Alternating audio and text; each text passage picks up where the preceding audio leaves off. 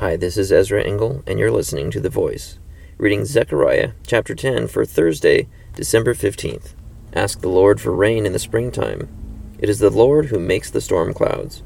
He gives showers of rain to men, and plants of the field to everyone. The idols speak deceit. Diviners see visions that lie. They tell dreams that are false. They give comfort in vain. Therefore the people wander like sheep, oppressed for lack of a shepherd. My anger burns against the shepherds, and I will punish the leaders. For the Lord Almighty will care for his flock, the house of Judah, and make them like a proud horse in battle. From Judah will come the cornerstone, from him the tent peg, from him the battle bow, from him every ruler.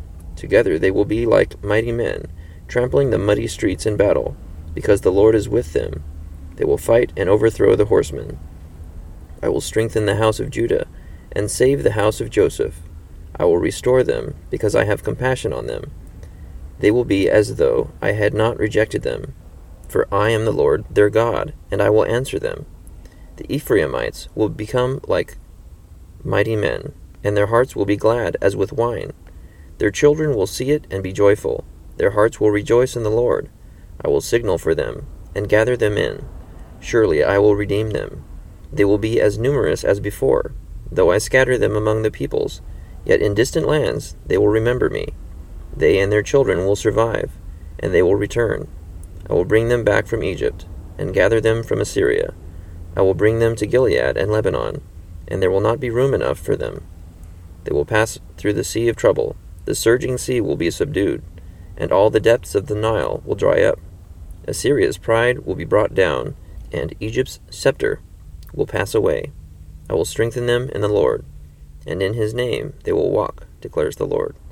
Zechariah chapter 10. So God speaks through the prophet Zechariah to show that he plans to take care of Judah, and the chapter explains how he will take care of Judah by giving showers of rain and plants of the field, and pointing out that anything from a diviner or an idol is deceitful and spoken in vain and will lead you astray. The last verse of this chapter sums it up well. I will strengthen them in the Lord, and in his name they will walk, declares the Lord. So the best thing that God can give to Judah to strengthen them is himself. And I'm thankful that he does that for more than just Judah, but for people who call on his name today. Thank you for listening to The Voice.